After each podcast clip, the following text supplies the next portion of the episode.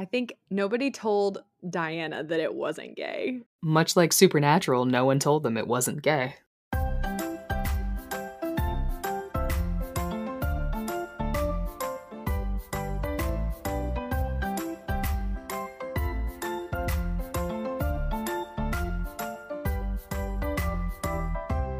Hello, welcome to Glee on the Rocks, the podcast where we break down the highs and lows of the writing, the music, and the cultural impact of a TV show that only ran for six seasons and ended more than five years ago. I am Emily. I'm Mandy. And I'm B. And today we are talking about season three, episode 14, On My Way the uh, quick summary from good old Netflix is things heat up as the New Direction go head to head with the Dalton Academy Warblers at regionals. Frankly, the summary does not tell you anything that's actually happening in this episode. This but maybe episode, that's a good thing. Yeah, it should. I don't know if anyone is listening to this podcast without watching the episodes along with us, but like slight content warning for definitely. Um mm, yes. yeah suicide attempts um yeah if you don't remember what episode this yeah. is um we're going to be mentioning suicide quite a bit throughout this podcast i'm sure. So yes take care and of i guess major accidents or you know implied also true yeah. car accidents if that's an issue for anybody. But yeah suicide is the uh the top warning on this episode this this fun filled yeah. exciting episode. Um, yeah, I guess there's not a good way to go around the the big to do of this episode, but it does kind of, I think the episode does kind of a good job of it doesn't sneak it in, but mm-hmm. it it's not set up as a episode like an after school children's yeah. special episode. Yeah. Right. Um because it starts out with uh, my BFF Sebastian trying to blackmail uh, Rachel into dropping out of regionals because he somehow seems to think that she's the only way the New Directions might win. which is then reinforced by the outcome of the episode, which is annoying. Yes, it it is. Um, it is reinforced. He does threaten her with a Photoshop nude of Finn, which may or may not constitute child pornography. I'm not yeah, that's entirely that's sure. It's a thin line. But um there were some good lines in this little uh this opening salvo of this episode. Um with Well, well, well, if it isn't a young Barbra Streisand and an old Betty White. Which and where is gay Cyclops? gay Cyclops. Uh so you know, I it's a, a fun way to get uh, an episode going and i think it also um i can't remember what the the trailers and the promo of this episode were about but i feel like it was mostly about regionals and not about the other plot lines. So i think it it does set up or i guess it doesn't really slap you in the face that something big and terrible is going to happen which i think was a good it's kind of a sleight of hand, right? Like we're all geared up for regionals and Finn and Rachel getting wet, uh, getting married, mm-hmm. and instead we get another Dave Karofsky episode and the series mid-season finale cliffhanger of the last shot. Which again, if you haven't watched this episode, I spoilers. like that's the whole point of this podcast. Yeah. so please don't be surprised if um, you you don't know what's about to happen in this episode.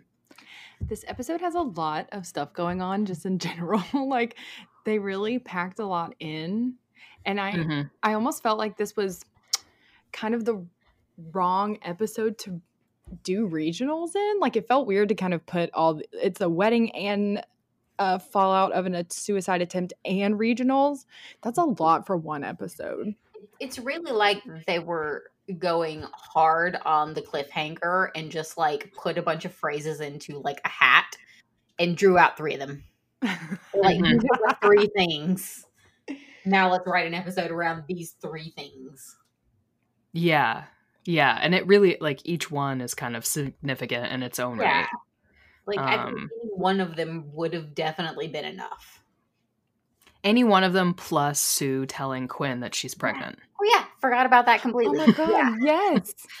So like the Karofsky storyline plus Sue being pregnant, regionals plus Sue being pregnant, or Yeah. the, the wedding plus Sue being any any combo is good. Any combo plus one more is a lot. Yeah. But it, it is, you know, it is the mid-season finale, and they are trying. This is, you know, pre-Netflix. They are trying to get people to remember to watch the show in three months. Yeah. So I guess it worked. It's like if they don't care about the gays, they'll care about the straight blah. if they don't care about that, they'll care about like Sue's baby. yes, that's the top of everyone's list. I was about to say, did people care about Sue's baby? I I completely forgot Sue even had a baby, even though we talked about it recently. I still I forgot know. until, We until I, like, the scene came up. Yeah, I mean, it was one of our like 30 days of Glee opinions. We were like, Yeah. and the show even forgot about Sue's baby. Like, and so did we. Yeah, literally that quickly. I forgot again. After talking about it two Yeah. months ago. Well, I remember watching these episodes live and thinking it was a joke that was eventually gonna like Yeah. land. like, Yes. like there's no way. Yeah. But, she um, is with child and like produces a fully grown woman that she adopted 12 years ago. But nope. No, no. She's pregnant. Well, we'll see, I guess. You'll have to listen to the show. and that's only like the D uh, plot in this episode. That's the D plot, really. but it it does bring Quinn in so that we start the episode with some Quinn and then we end the episode with some Quinn. Right? Like she's she wants to rejoin the Cheerios. Her hair looks banging and she wants to she wants to end her high school career on a high note. Um and the payoff of that storyline in the last shot does not go well for her. Yeah, they were really trying to set up some emotional resonance of like Quinn getting into the cliffhanger accident at the end, and um, Mhm. they haven't been doing much with Quinn this season? Question mark. Not that I can Mm-mm. remember. So I guess they were like, well, we gotta. She's gonna want to rejoin the Cheerios. it was an interesting choice for it to be Quinn to be the one who has a big Yeah. accident happen to her. Like, I guess we got to give her something to do, and that something is a couple episodes in a wheelchair. That's that's Glee's like main go to. We've said that before. It's like if they need something to happen to some character, it's always Quinn. Yeah, yeah. She had the baby, have all these uh, massive problems, and now she is uh, potentially dead. Which you know, obviously not, since we've all seen three more seasons of the show. But in the cliffhanger style, we don't even know what happens. Considering like what happens to Quinn's character after the end of this season, I wonder if Ryan did consider just killing her off. Mm. That could have been interesting. She essentially disappears. I mean, Dianna comes back a few times, but Mhm. she is not one of the frequently invited back cast members. No, she she is not. No. Uh, I'm not sure whose choice that is. It might be hers. Yeah. Um, I mean, I wouldn't blame her either. it could have been interesting to, you know, you're setting up that Dave Karofsky attempts suicide, but instead it's the girl who Mm. seems to finally have everything that she wants who ends up dying. Could have been. I'm sure we would have hated it if it happened. Yeah. Um, but Maybe it is a as I was watching it, I was like, that really would have been like a move if they'd done that. Not That necessarily would've- love, but a move. yeah, Yeah. not good. Well, maybe good. Could have been good, depending on how Yeah. they dealt with it in the back half of the season and going forward. If they were just like uh, Q six months later and we've all forgotten about our best pal Quinn. In the long Uh, run, it wouldn't have been good because they have to deal with another character death that is not voluntary. So I think, which Yeah. is not something they obviously would have known at all, but No. um, Well, I was sitting here thinking about that. I'm like, did Glee ever kill off a character who wasn't wh- that wasn't a necessity? Only Sue's sister. yeah. Sue's sister. I think that's the only character that ever just Mhm. got killed off for the show. Which is interesting because I think Glee sometimes can slip into the kind of more soap opera y shows like Grey's Anatomy or something.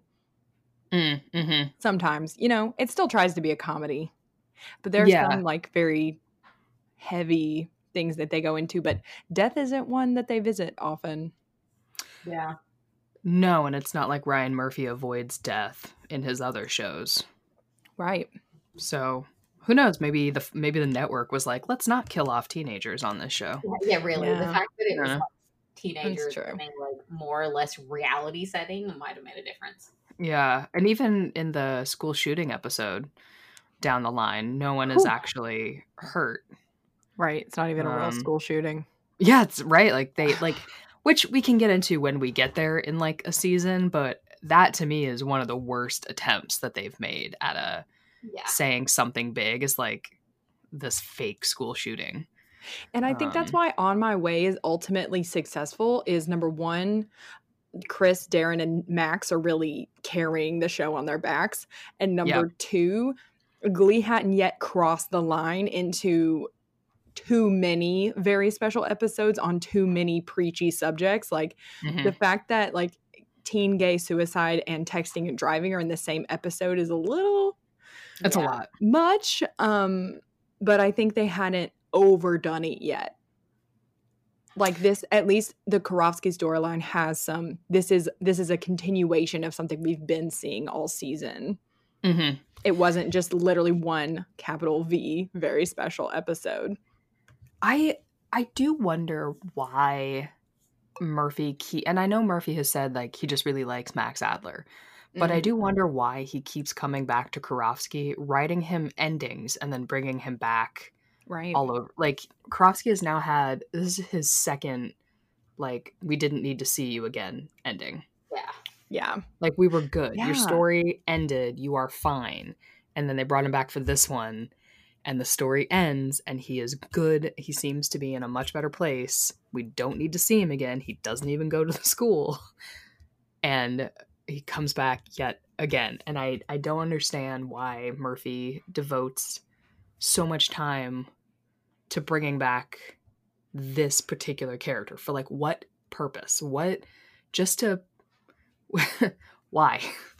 and Why they're him? so they're so like lukewarm on it too like i would have supported oh my god what if like what if like Karofsky had gone to dalton and like joined the warblers Sure. like that would have been interesting Yeah. um more sebastian more trent more all the other warblers that are there Yeah. i would have loved that i love dalton storylines like they just they bring him in for like mm, three episodes and then he's gone and then he doesn't does he come back between now and season six i don't think so I think the next time we see him is in the storyline that doesn't exist. Exactly. so like much because the end of his conversation with Kurt in this is like you said you want to be friends like I would like to be friends, but then Mhm. never see Never. any casual friend interaction. They don't even go back to scandals till like Mm-mm. once again season 6. So Yeah, and if he were at if he then was like I'm going to transfer to Dalton where I'm not going to be uh, bullied, mhm. then then him showing up now and again is like fine. And then you could Mhm. have like, well, me, you know, Blaine saying me and Karofsky have been getting closer. You're like, well, I, I get it because you're you got friends. You go back Yeah. and forth between Dalton. Like, kind of fine. No, but fine. And oh my god, salt in the wound because Blaine has like no lines or anything about Karofsky's storyline in this episode. Like Mhm. Yeah, no, he doesn't have a lot of lines in this episode anyway. no, like Um, they they I imagine he didn't have time to rehearse. True. Um, but I'm just thinking like you know, now that we have this bird's eye view of like what's going to happen throughout the rest of the series, like Mhm. really fucked up. Like I feel like there could have been some room for interpretation had Blaine said anything about anything, but he literally has zero lines about Karofsky Yeah. If if in this anyone episode. Wow. if anyone grows closer to Karofsky, it's Kurt. yeah, definitely. You know, if if you want to go down the line following Kurt and Blaine's relationship and what happens and who Kurt might turn to, uh, I sure, I guess, because they've had more than one conversation now. Right. And like You know? maybe bonded over something substantial Like- versus Bullying, yeah, like physical violence. the summation of Blaine's interaction with Karofsky at this point is the stairwell in Never Been Kissed. Yes. Uh huh. Maybe Wow. they text frequently. Maybe they follow each each other on Tumblr. I mean, let's be real. The whole thing is that it's a small town and there's only so many gays. That's really what it comes down to, I'm sure, in season seem- six. But Yeah, that does seem to be the issue here. yeah. I But know it's it's. I remember when this episode came out, and um, stop me if I'm skipping around too much, but Mr. Schuester leads the like circle up on the stage after like Mhm. everybody finds out about Karofsky's suicide attempt, and obviously Mr. Shu gives like the most hollow, weird story of his own like suicidal thoughts that just feels very like not equivocal Mhm. to the experiences being had by other people and the traumas had by other people. And I remember there being a Tumblr post like back in the day, like, wouldn't that have been so much more powerful if Blaine was sharing that he had Yeah. had some sort of depression, suicidal thoughts when he was going through trauma? Like, Yep. And yeah, again, it's it's like the wrong character with the wrong storyline Yeah. because we know the Blaine was attacked and has trouble with his dad and has has the background to have had an incident like that. But no, like let's bring Mr. Schuester's bad test score in. I know. And Blaine like doesn't share anything really substantial at all in that circle up. Like, wow, really just glee, wasted it- opportunity. Yeah, it felt like the writers literally just forgot that they had that character with that background. Mm-hmm. Which is extra upsetting because I felt like there was a lot of other good continuity in this episode. mhm. There was, yeah. Yeah. Yeah. You know, Rachel or um well yeah, I mean, the continuity of of Rachel choosing herself over Finn, Yep. you know, I Finn was so shocked when Rachel didn't want to step back from regionals be, uh, by being blackmailed by Sebastian. I was like, "Finn, where where have you been, sweetie?" Yeah. This, this is this is what she does. Like, of course she's going to perform. What do you what do you think? like that's that's who she is and you should be pissed, but you should also have seen that coming. So that I appreciated they didn't suddenly I appreciate when they don't forget that Rachel is inherently self-centered. And that's not necessarily bad. Yeah, she was more likable in this episode than some others, Yeah. strangely. Yeah. I think Rachel, like in proximity to her father's, is immediately more likable to me because it's like, oh, I see where that comes from, True. and it makes it funnier. Mm-hmm. Yes. It does because their like react crowd reactions to the Yeah. competition set were everything. As if it was as if they had never seen her perform before. I know. And They perhaps were- never will again, considering we never see them I know. again. They were so stunned. Oh yeah, I did write in my notes. Let's assume um Oh, that was the thing I was going to say is um if I had just read my notes in time. Um Sebastian is another character who could have had a tragic backstory that would connect to Yes. Karofsky. It didn't have to be I mean, he wouldn't have been at the circle up on stage, but we could have gotten um at the Lima Bean when he has the um the McKinley Queer Club I was about to say the to summit him. the summit of the gays, as I said. Yeah.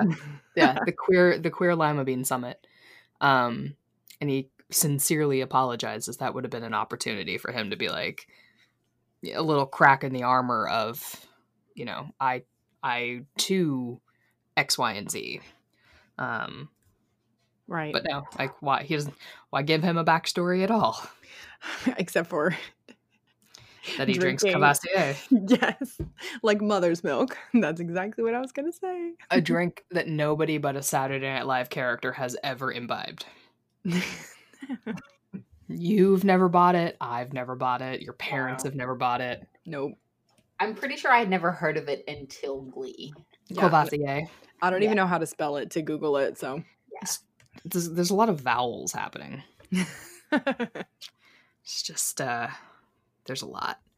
But I did, I did imp- appreciate the summit of the gays, the the queer summit Mhm. um, moment because, wow, when did that ever happen? That's Yeah. true. Like there wasn't a straight person on screen. like that Well, was nice. Characters, but yes, allegedly. Allegedly, that's right. Yeah. No, it was nice. It was like, oh yeah, look how many there are.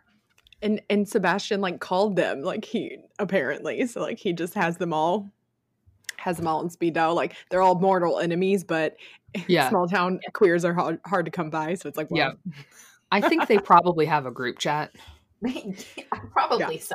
got to and like he keeps trying to start a little, um, a little thread going, and he just gets like gifts back or like the little thumbs up when you tap on a text.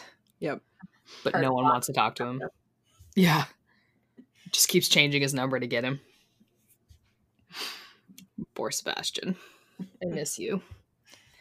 Um Yeah, I guess going uh going back, we kind of skipped over the fact that the the suicide storyline is that Karofsky is being uh, bullied by Mhm.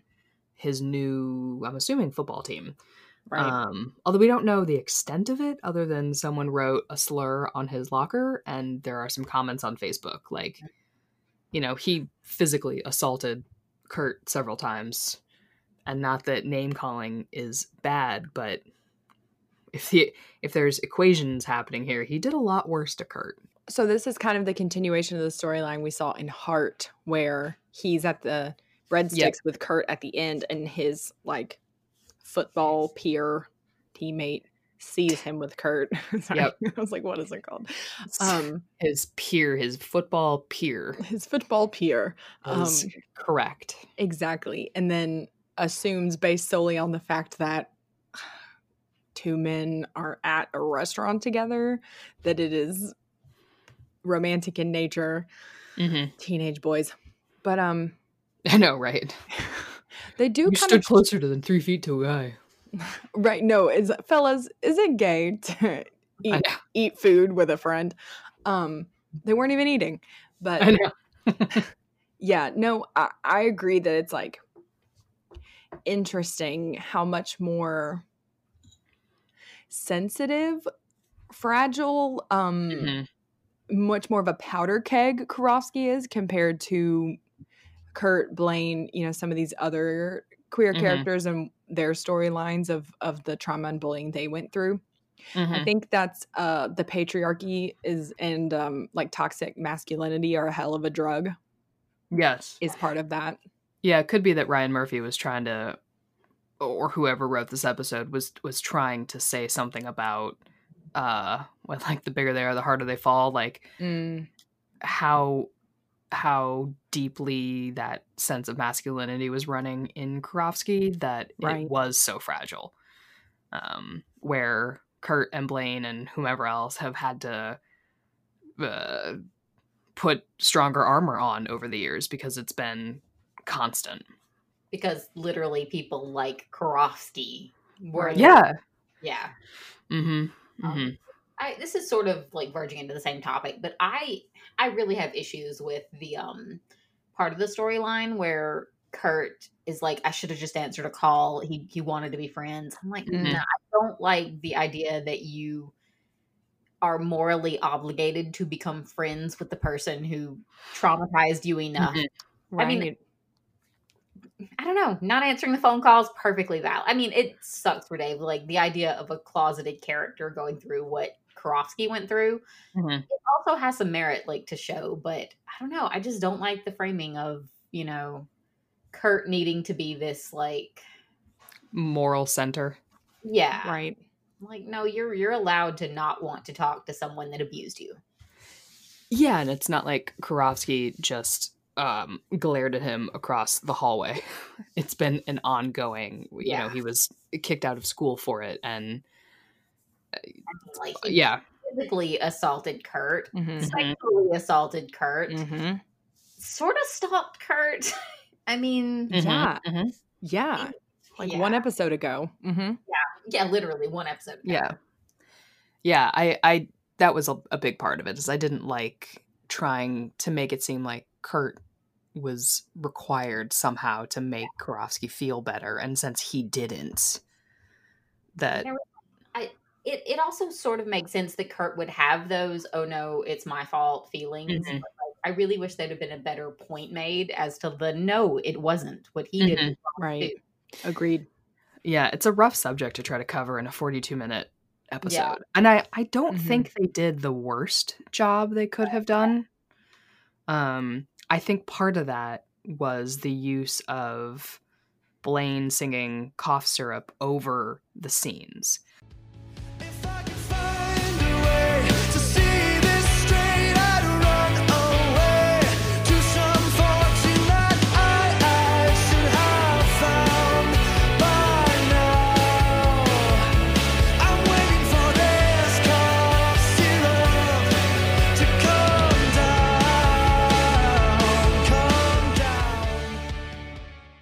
Right. so that that what you had was an emotional song over the images and you we didn't have to it wasn't explicit right? And you, you didn't have maudlin dialogue trying to tell you exactly what's happening. You had the visuals and you had music leading you to Karofsky's actions rather than him like writing in a diary like I'm so sad today yeah, I feel like that was really masterful, honestly. Yeah. The lack of dialogue I think helped like overall. mm-hmm. I don't know, it just made it a little more like poignant. It was. It was a good song choice. The lighting during cough syrup, you know, it, it set a mood that matched what was how you know, you had like Blaine's emotional struggle. It wasn't comparing the two, right? But it was setting a tone for Right. Scenes. And I thought I think any other way would have been uh, it, I don't think it would have worked. So I think the way they shot it really helped the scene and the plot. It's not perfect, um, but for on the Glee scale of of serious storylines, um, thought they did. I mean, You know, for Glee not fucking it up is basically Right. Yeah, that's a win. that's a win. That's a win. Um, and you know, I'm glad he survived. I don't think that's a storyline that Glee needed. Um, Well, they do make you differently. they do make you think he's dead for like a full well They do. because when you were watching it live there was the whole you know three minutes of commercials and then Yep. there's a long 20 seconds or something until they say attempt when they come Mhm. back and i remember how i felt in that moment watching it live like yeah, i was losing it yeah. A little actual suspense happening there. My God, who directed this? And one of the most honestly effective parts of the episode was when the teachers are all in Figgins' office, like talking um, about it, and they like cut to Karofsky's dad, Mm-hmm. like finding him. Oh God, Once again, the adult actors who are only on screen for a few minutes at a time are the real Right. stars. right? Like his dad is like the most bit Uh-huh. character there could be. I don't even remember the last episode he was in, and like, wow, Yep. Yep. It it had a uh it had a real goblet of fire vibe to it. oh God, wow, yeah. also sad. Also sad. Sad dads bringing their A game. And then when Karofsky is in the hospital talking to Kurt and he mentions like his parents and the pressure that he felt from them, like, wow, I really felt that. It was I'm glad that they included that like in the dialogue later on. Yeah. And I if all credit to Max Adler for Mhm. being good at those because you could really there could be some over dramatic or completely unbelievable and it i i know i felt it Right. hate your hate your character but i felt it No, yeah, Yeah. I definitely feel a lot more. I don't know if I, I definitely feel a lot more empathy for Karofsky upon this viewing of of the story, mm-hmm. just because. Once again, Klaine goggles. It's always going to come back to that, isn't it? Like I was very angry at Karofsky. I think going into this episode for what happened in Heart and like him like messing with Kurt like that, but. Mhm. I think getting to watch it now from more of an objective point of view, like I do think Max Adler fucking killed it. I think a lot of the pressures that Karofsky Karofsky faced were different than some of the other queer characters. I wish they'd been able to make that a little bit more Mm-hmm. Part of the storyline. Like I feel like it'd be because Santana does say in the circle up, like, I'm looking forward to when my grandmother loves me again, which is kind of the Mhm. only reference to the fact that like there are some other queer characters who are not accepted for who they are either. Yeah. And I feel like it could have been so much more powerful had they given more of a spotlight to all the queer characters and their processing. Instead, they spent a lot of time on Quinn and her processing of what happened to Karofsky, which I I get why because they had to build some uh huh. em- emotional feeling for the last scene, but yeah, it just wasn't as authentic I think as it could have been. Yeah, especially because Quinn's POV on um uh Karofsky's attempt is is a little harsh. Mm-hmm. I get it, but it, it is one of those like, okay, this just happened. Why don't you take a step back for a minute and let people Yeah, grieve or just process before you come in with some some 17 year old judgment here. Yeah, especially you know she should know. Well and i i did appreciate people calling her out like your pregnancy does not equal what he's going through. But at the same time you're right. We don't know everything he's going through because he's not a main character. We get a few we get a few minutes here and there of what pressures he's under um it And just it's hard to build it up to it if he's not uh, a main part of the show Yeah, and it's tough to like build any nuance in there either because it's like they could have brought up the fact that like Quinn was kicked out of her house, like mm-hmm. you know, but they didn't. Like Kurt was just kind of like nobody, you know, no one ever stopped loving you or something like that, or um, Mm-hmm. or I guess he didn't say no one, but he said like people, the universe or something never stopped loving you, and it's like, well, she is white and cis and you know Mm-hmm. a woman so yes but at the same time like she was very much kicked out of her house and like mercedes was there in the room Right, right. Could have been like, Like, hey, remember when you had brought to live in my house? i know Yeah. this just goes back to the fact that the glee writers room was just blank no one was keeping track No one was keeping track. And and what that does is it really lets a lot of balls drop where the Mhm. conversation was fine, but it could have been so much better. mm-hmm. Like Quinn's point could have been so much stronger if they had remembered to make her point other than just it's selfish and he hurts other people. Like, okay, but let's let's take like 30 seconds to dig into why you feel that way. That like let's let's go back and remember like your parents are crazy and you also had all this pressure on you to be the perfect teenage girl. Yeah. And you got pregnant by a loser and you had to give up your baby and then you went insane. Like right. let's let's take the 30 seconds to talk about it. It's all there. It's already there.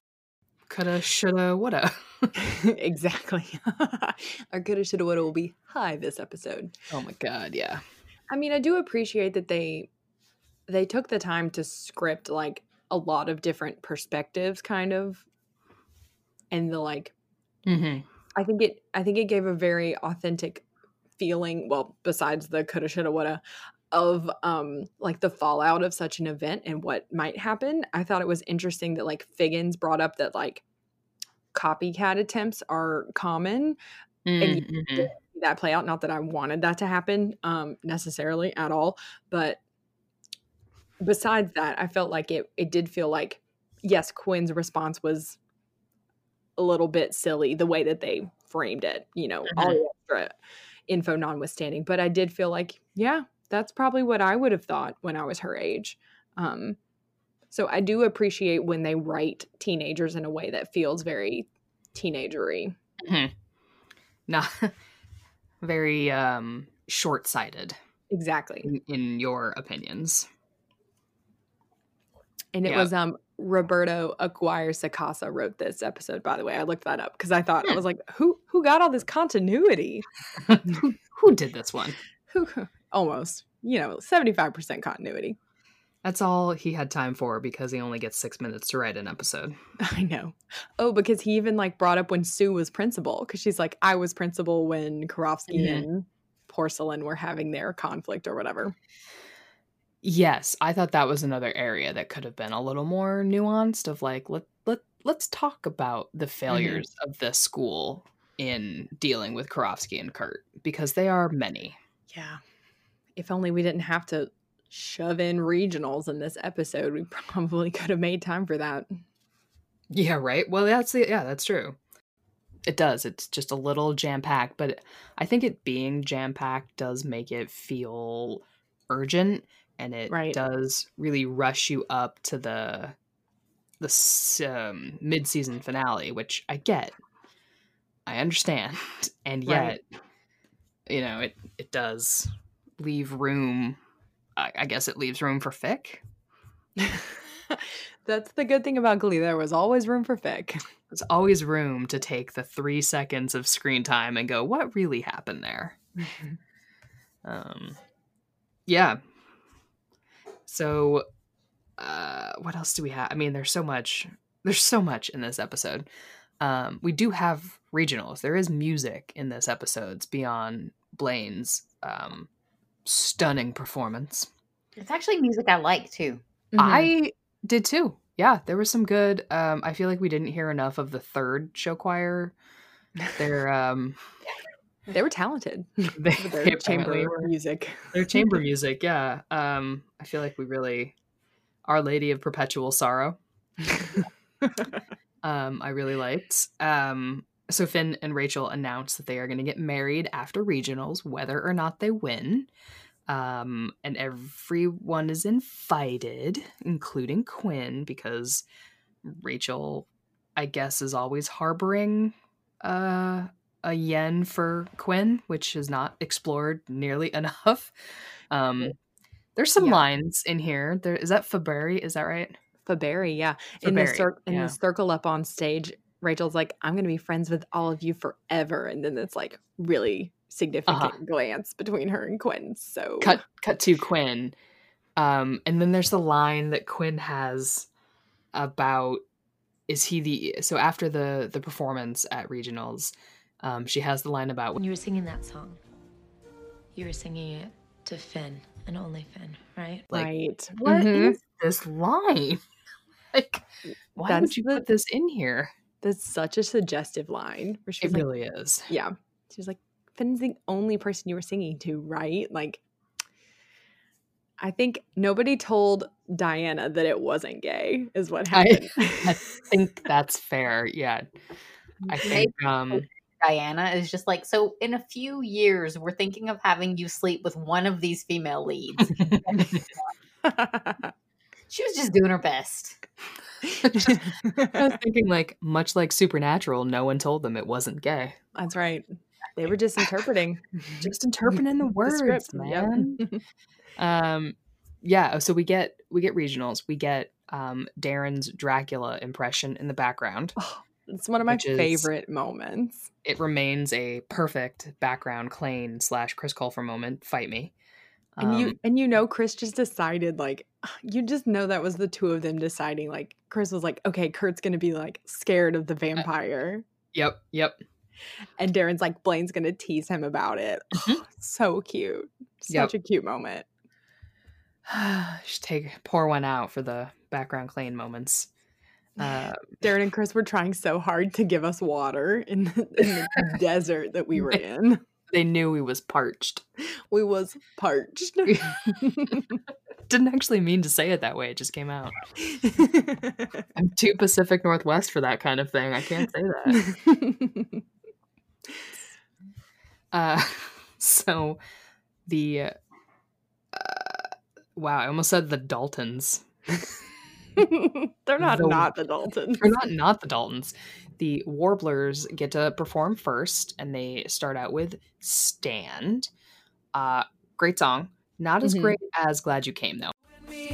Turn the lights out now. Now I'll take you by the hand and do another drink. Drink, drink it if you can. Can you spend a little time? Time is slipping away, away from us. So stay, stay with me. I can make make you glad you came.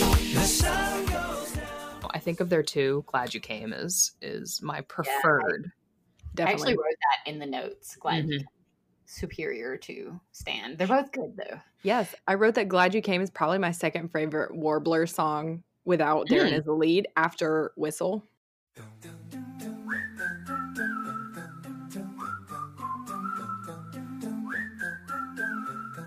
I think of the, of the post Darren Warbler era, it goes a whistle and then "Glad You Came."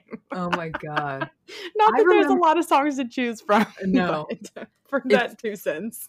It's really jumping ahead, but I remember fighting with people on Tumblr like there was no fucking way they're actually performing a song like Whistle, and then it actually happened. I was like, well, I stand corrected. Oh yeah, they are. I will fight anyone who says their favorite non-Darren Warbler song isn't "Whistle." True. these are these are Glee on the Rocks opinions that we will die by. no, these are Glee on the Rocks facts. These are these are not even opinions. Straight We've fact. transcended opinions. In fact, the rest of this podcast is going to be about the song Whistle. We're going to dissect it in nine parts. line by line. Line by line, hip thrust by hip thrust, we will explain the perfection. and honestly, speaking of hip thrust, this competition is kind of the new era of choreography for the Warblers because It is. there's Yeah. a lot of step touches back in the Darren days, um, the Mhm. Blaine days, and now they're like, ooh, they got some style. They got some tricks. They do. I feel like maybe Darren's hip looseness does not match Grant's. So professional Broadway dancer Grant Gustin showed up and they were like, Well, that stick can dance. Dance Get him up better than he sings, bless him. Although he was doing a fair job. He was trying his best. He was for having not performed live or, you know, have not sung in quite some time. Like, good for Mhm. you, man. God, I would not want to step into that role. I know. Or or any role, but that one really. He carries it well. Like he the way he the way he carries Sebastian just in Mhm. all his scenes is just amazing. Like truly Yep. masterful. Like Grant really like committed to the attitude and the swagger. He did, yeah. And I I think by this time Chris slash Kurt was having more fun having Grant slash Sebastian with his line about like I'm sorry, I didn't hear you. I was distracted by your giant horse teeth. with like thank you. I know they their sass off is like Mhm. one of my favorite things about Glee. I wish they had more. I'd really needed them to be frenemies. I needed them to like Will and Sue, but Kurt and Sebastian. Like I would Like, watch that. Yeah. sometimes they hate each other and sometimes they fuck. Like I'm just yeah. I'm- There's I just know. There's just not enough Sebastian in general. Like after There's this, not. like he's not in too many more episodes, and that's really upsetting. I mean I know he got a better job and that's not his fault, but like yeah, he's the fucking Flash and all, but I know. I know. You just get to lead a show for seven seasons, or you get to be a bit character on 12 episodes. Like, you decide. We just did it so well. I know. At least we have this moment. Uh, I, I did appreciate the the Warblers taking donations for Yeah, the what was it the Lady Gaga Born This Way Born This Foundation. Way Foundation. Um, them pausing the show to take donations very much reminded me of the Broadway Cares Equity Fights AIDS nights on Broadway, where Mhm.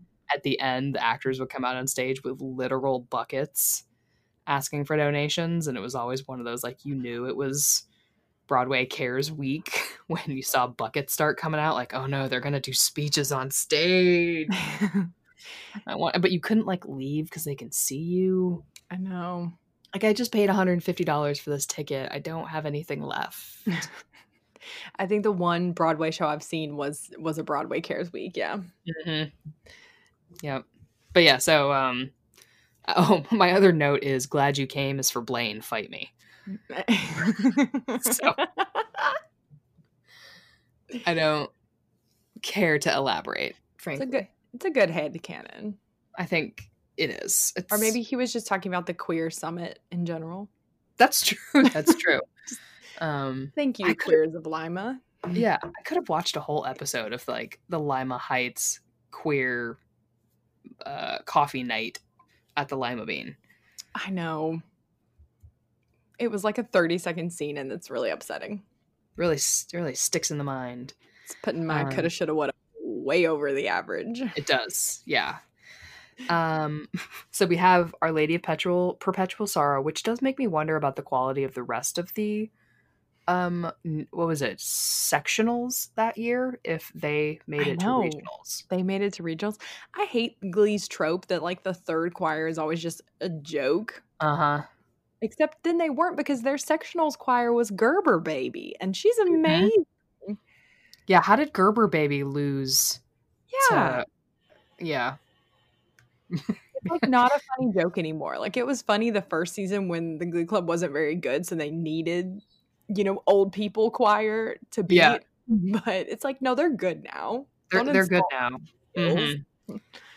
They need real competition, like the Warblers. And once again, in this competition, the New Directions gets three songs while everybody I else only gets one or two. I wrote that down. Okay, so you've you were in show choir. So they start out with what I actually like of a mashup of Fly, I Believe I Can Fly. I liked it until I remembered the rapping that was happening.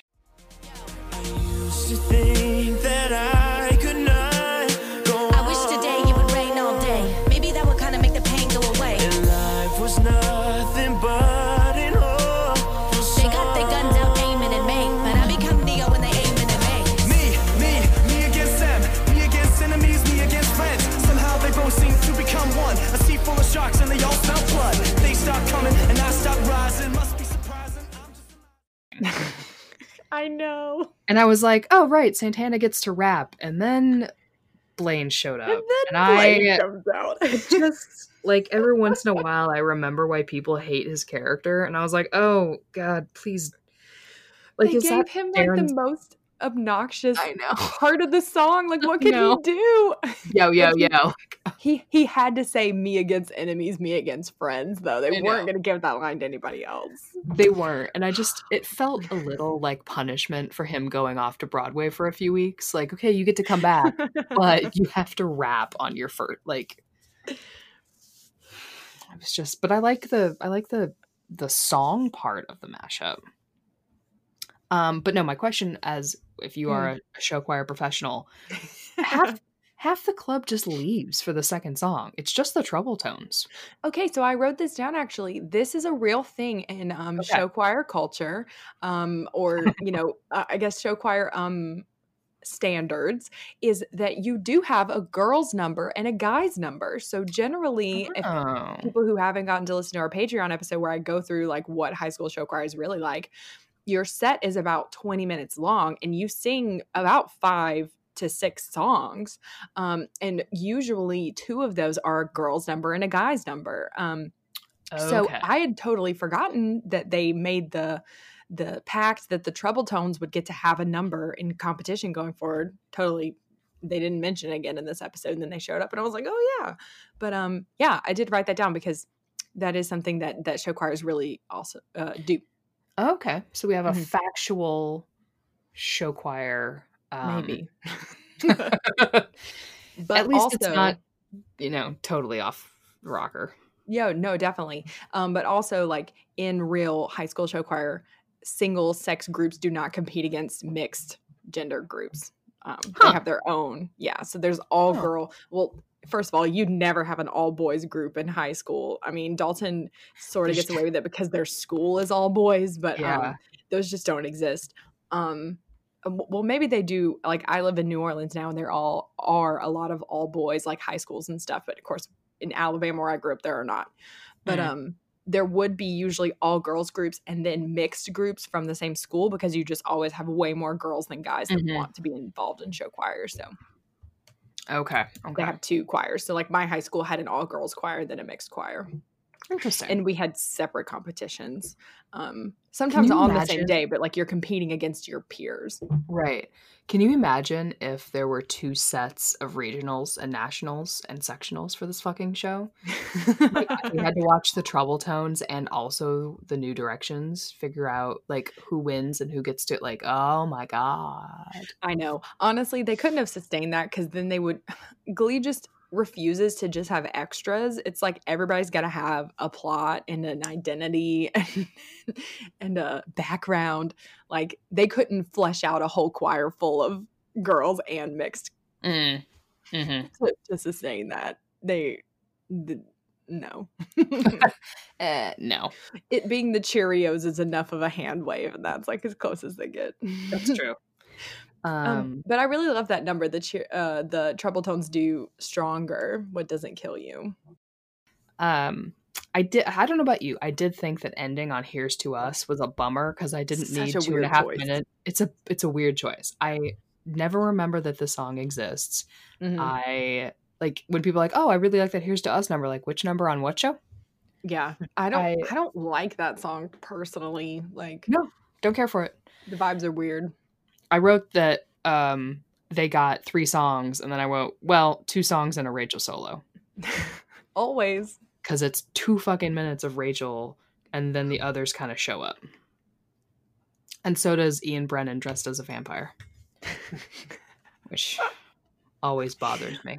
One of my favorite bit characters. It's stupid and I love it. like you have to be here. The the people that they choose to be the judges are one of those things where it's like it's stupid but it's inconsequential which makes it funny. Yeah, it's genuinely funny. Yes, yes.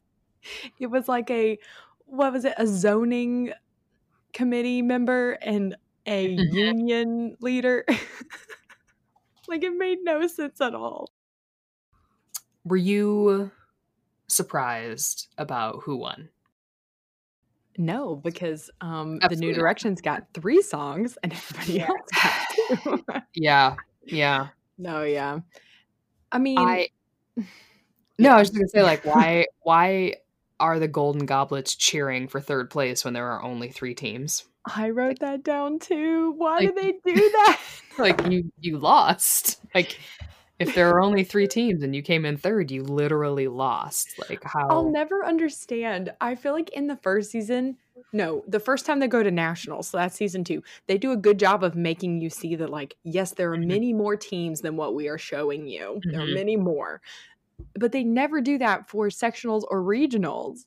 And that's No. weird to me. Like every show choir competition more? I ever did in high school, there were like 20 teams minimum. Mhm.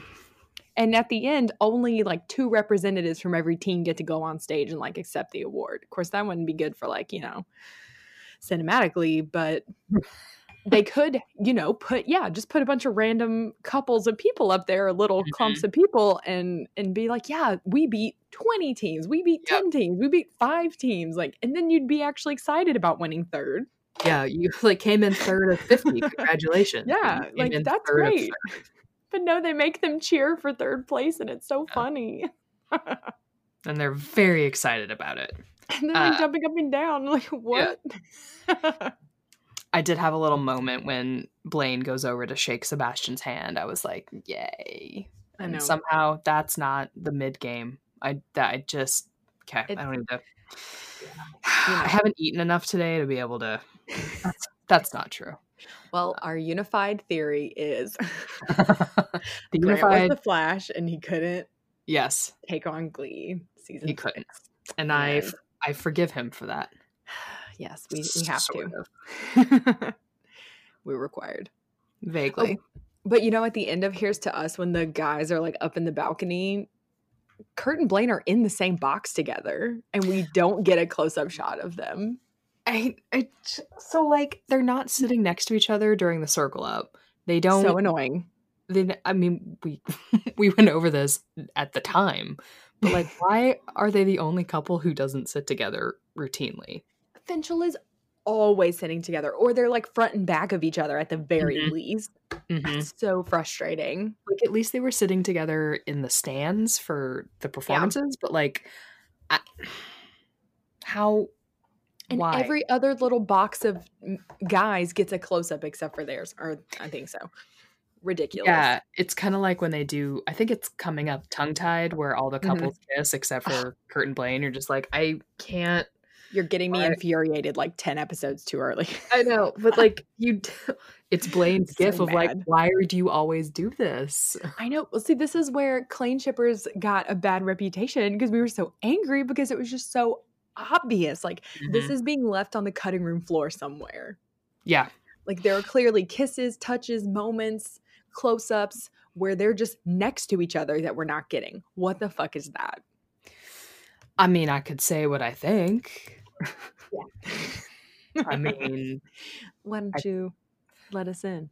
I I mean, like maybe on Patreon we can say what we think. Subscribe to our Patreon page. Subscribe for 50 minutes of us complaining as to why Kurt and Blaine don't get the same physical affection on Glee. It Subscribe might now. be longer than that. I feel like that's conservative. That would be a four-part episode. season by season. Well, yeah, it would be. It would be like here's what happens in 2009 to 2010. And then here's 2011, 12. And then 13, 14, and then like 14 onwards because there's very little to go on. Like I remember the moment we got nine kisses to fill up a gift set, and it was huge. Yeah. Yeah. It took 6 years. It took like literally till like season four or five. I It's fine. Mm, Um, terrible. but um, congrats to the new directions, I guess. The new directions. new directions. Mhm. Yep. That um, what's the vampire's name? Uh, I wrote it down. I was like, I don't pay that much attention. Although I did like I thought Sugar. it was so ridiculous. I liked Sugar going up to hug him. she was Oh, so excited in the sand. Sven Goobles. Spin goobles. That's it. Goobles. it reminded me of the time it was like uh, Southern Ohio's favorite party clown, Okay. Mr. Giggles or whatever he was. Yep. similar, similar vibes. Um, but um, yeah, I guess congrats. They're going to nationals or whatever. And that's our attitude about it. It just felt so anticlimactic. You know, it's like, well, you said you were going to win and then you did. Okay. That's like not even the most important part of this episode. No, and it also doesn't have any. It doesn't mean that like it, it didn't have anything to do with the wedding. Like, well, if we win, we'll get Yeah. married, but if we don't win, we have to focus on uh, something else. Like, well, this just didn't matter. It's just uh, get into the wedding here. Right. Um. Oh, before we get into the wedding, we did for we forgot Kurt and Blaine walking down the hallway, holding hand in hand. One of my the hey- favorite moments. Yeah. So cute. Um. Blaine says, Hey, Fabre, looking good. And I she know. says, Thanks, boys. But So it's cute. adorable. And then the episode ends there. Right? and then that's it. Everybody's happy. I think that's it. Uh, but no, they uh, they're going to get married at the Justice of the Peace. The parents fully agree that it's a terrible fucking idea, and yet do absolutely nothing to stop it because they're spineless. Uh, Sue tells Mr. Schue that she's pregnant, offers to help win nationals, and all of this happens in like five minutes. Oh no, there's more too. Kurt goes to visit Dave at the hospital. Oh, All that's right. That happens before the Yeah. wedding somehow. Even Yeah, though the wedding said- was supposed to be right after regionals. The fuck? yeah yeah yeah. he somehow changes goes to visit dave has a heart to heart and then changes into a suit to go to the justice of the peace and then somehow they're all suit. waiting for Quinn, and I'm like, how is that possible? Y'all just chilling. i want to know how far quinn lives so the the Yeah. performance was at mckinley the justice of the peace has to be downtown at least right? Like if you're saying Right. it's it's the city city hall it's going to be in downtown lima or i am guessing if there is a downtown lima. But quinn is out driving in like country back roads. Well, welcome to living in a rural place growing up. Uh, like where where is she going? All right well she's uh on her way to the wedding that's not getting postponed by the parents oh just uh, just thought i'd throw that one in there real quick the because Oh, it's yeah. the title and it's the text the, I know. Mm, excuse me. Um, I was gonna say, I do find um just the Mister's Berry such a joy. Um, I did like Mhm. that they had that little scene at the end where they're like last ditch effort trying to stall the Mhm. wedding.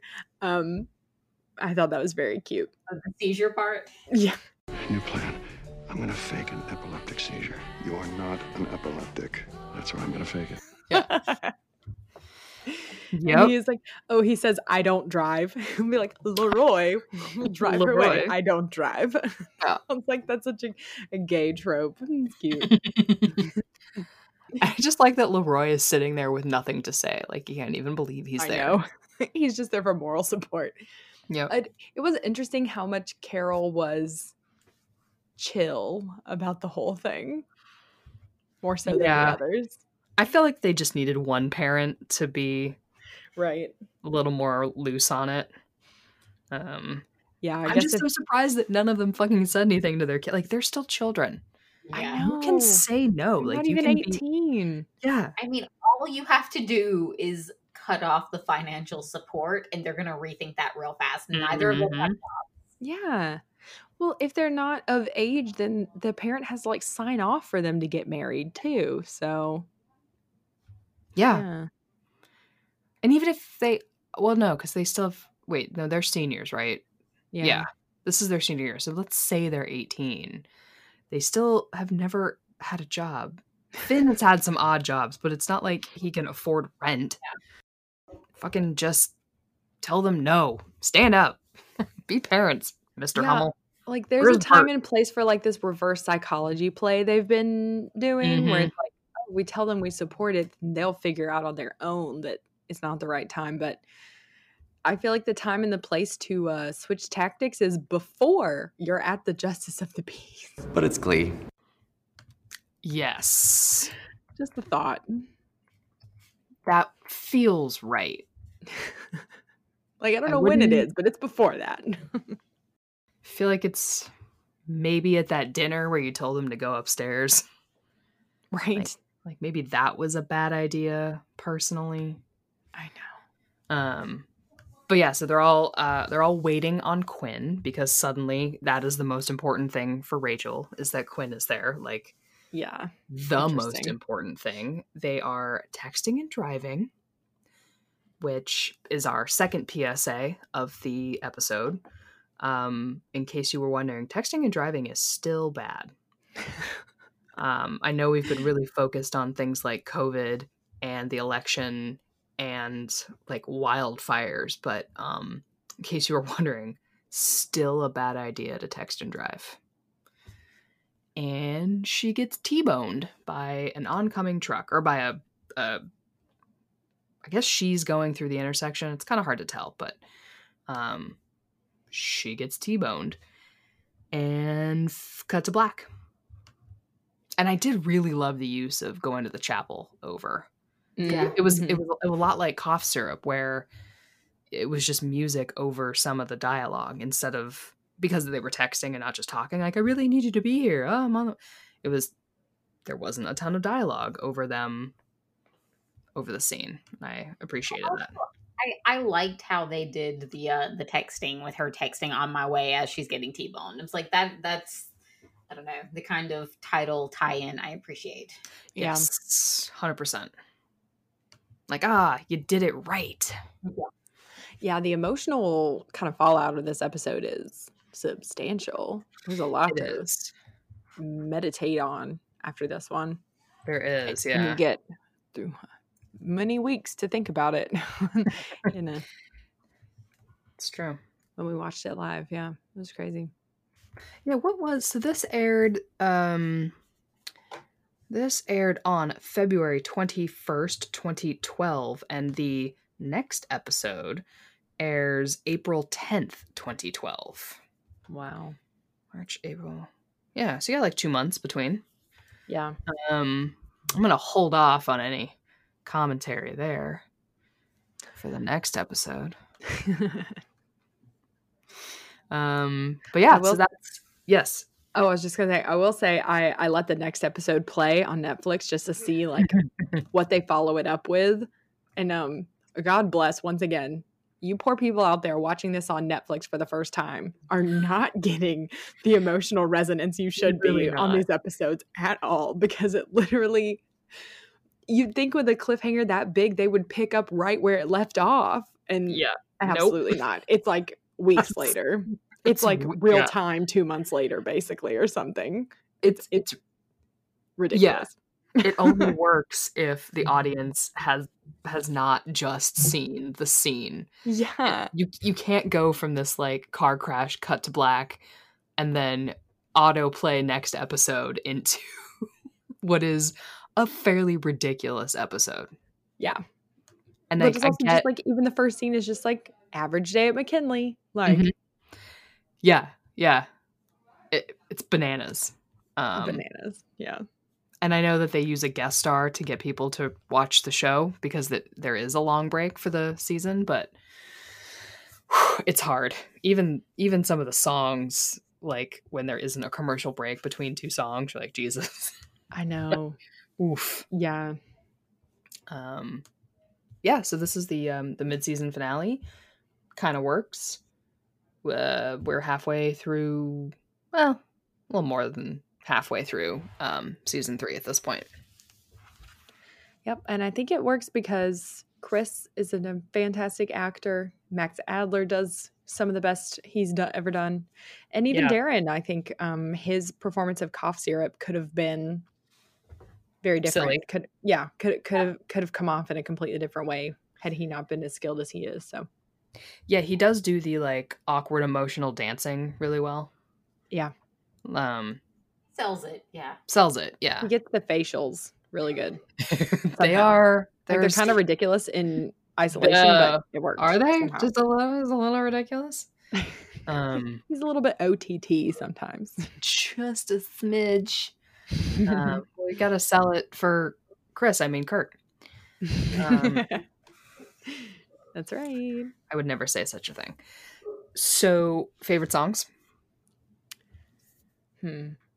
Cough syrup. Cough syrup. gotta yeah.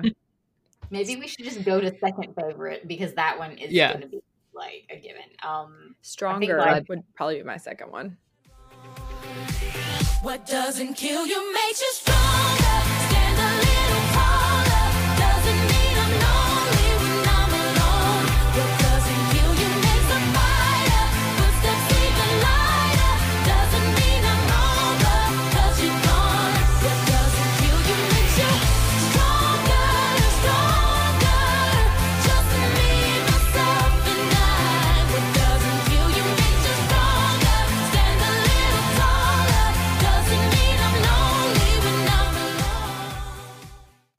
Because I love the Troubletones.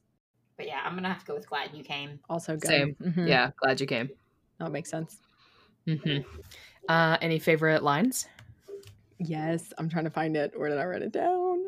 Oh, my favorite is um Rachel comes up to Finn and she says, I want to get married now. and he's I have gym. it's so good. It is good. Classic Finn. Yep. Mandy, do you have a favorite line? I didn't write it down. Well, So let's just assume it's something Sebastian says. yeah, the whole opening scene is just Yeah, gold. basically. um, Yep.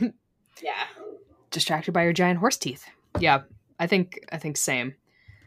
Um, where is our uh, Kevin McScale? He did some singing. He did I some was gonna singing. say he got like one of the short solos. Yeah. So like Yeah. a one, It's like a I don't know, like a two. like a two. I can't I can't remember anything else he did though. Yeah. Not really anything. Does he give even a response at the circle up of something he's looking Yeah, forward to? Because he he says that he wants to watch his kid's first step. Oh yeah. Okay. So I guess a two for um Okay. some singing and yeah, Some singing and a line. Okay. one one whole line. Uh, our Klainedex. Mm. Chris and I mean, Darren were the- working overtime for us on this one. Yeah. The hand brush definitely earns some extra hand holding. They do. So like uh yes, the hand holding, the the teasing about the vampire, the singing just to Kurt. Um, Chris Kurt, yep. yeah, and they have a whole convo before that, the gay summit.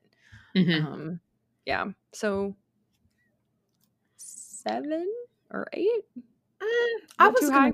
I was gonna give it like a six because it's hmm. not like substantial. That's true. They themselves don't have a storyline because Yeah. Gilly squandered that opportunity. So Yeah, Okay, for like seven. they get a six, six and a half. Yeah, for like the the the moments that they put together. because singing to each other, I know is not the same as a duet, but beggars That's and true. choosers over here. Starting to feel a little parched. Feeling a little parched. A little parched. and our coulda, shoulda, woulda. I already Oh, forgot what we said like an hour ago.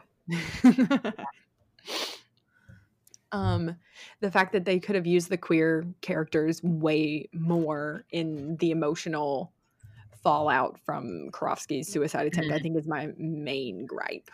Because they even got them all together in a room at Lima Bean, and then nobody actually said anything about Karofsky, really. Like it was just like, Sebastian, you're not going to blackmail us. And he was like, No, I'm not going to. Like- You're right. I'm not. We're all skirting around the issue here. Mm-hmm. Hmm. Yep. Agreed. Uh, cool. That's that's on on my way. There's a lot. It's a lot of an episode. Yeah. Um, but it's not the worst. You know, for how much there is, it's, uh, it's not the worst. Yeah, actually, I feel like I overall enjoyed the episode. Yeah. Yeah. Like it wasn't perfect. They definitely could have, I mean, typical. Um, but I think overall it was like pretty emotionally fulfilled by the end. I think um Kurt and Dave's hospital conversation did a lot of legwork in um bringing some catharsis to the whole thing. Right. Yeah. I would rather have an episode like this that has like too much storyline than the ones that are just like solely filler and True. repetitive and dumb. Mm, Or, Like just a guest star. Yeah. Yeah. Yeah. or like someone just offhandedly mentions that Karofsky attempted suicide and they're like, that sucks. And then they move on. Yeah. Yeah. True. It's a really good point, Mandy. Well, well said. Um, cool. Well, thank you for listening to this um, extensive episode. Um, you can follow us on the social media accounts, all of them or some of them, you decide. And you can check us out on Patreon for what is becoming quite a few mini episodes. Um, we are up, uh, there's like tw- 19 or 20 posted right now, and uh, they'll just keep on coming. In a wide variety of topics, and we do take suggestions. Yes, a lot of topics. A lot of we take suggestions. We um, are working on our um, "That's My Ship" mini series, mini sode mini series. Um, there's one up, one about to come. B, you're up next. I gotta do some Um, research for mine. I know yeah. I need to get into it. Got to get into it. Um, we're gonna have you guys tell us about your favorite ships. Um, so get excited and rewatch some of your favorite shit, and um, you know, keep wearing those masks and staying healthy out there. And I don't know. All right, so thank you for listening. We will catch you on the next episode, and that's what you missed on Glee.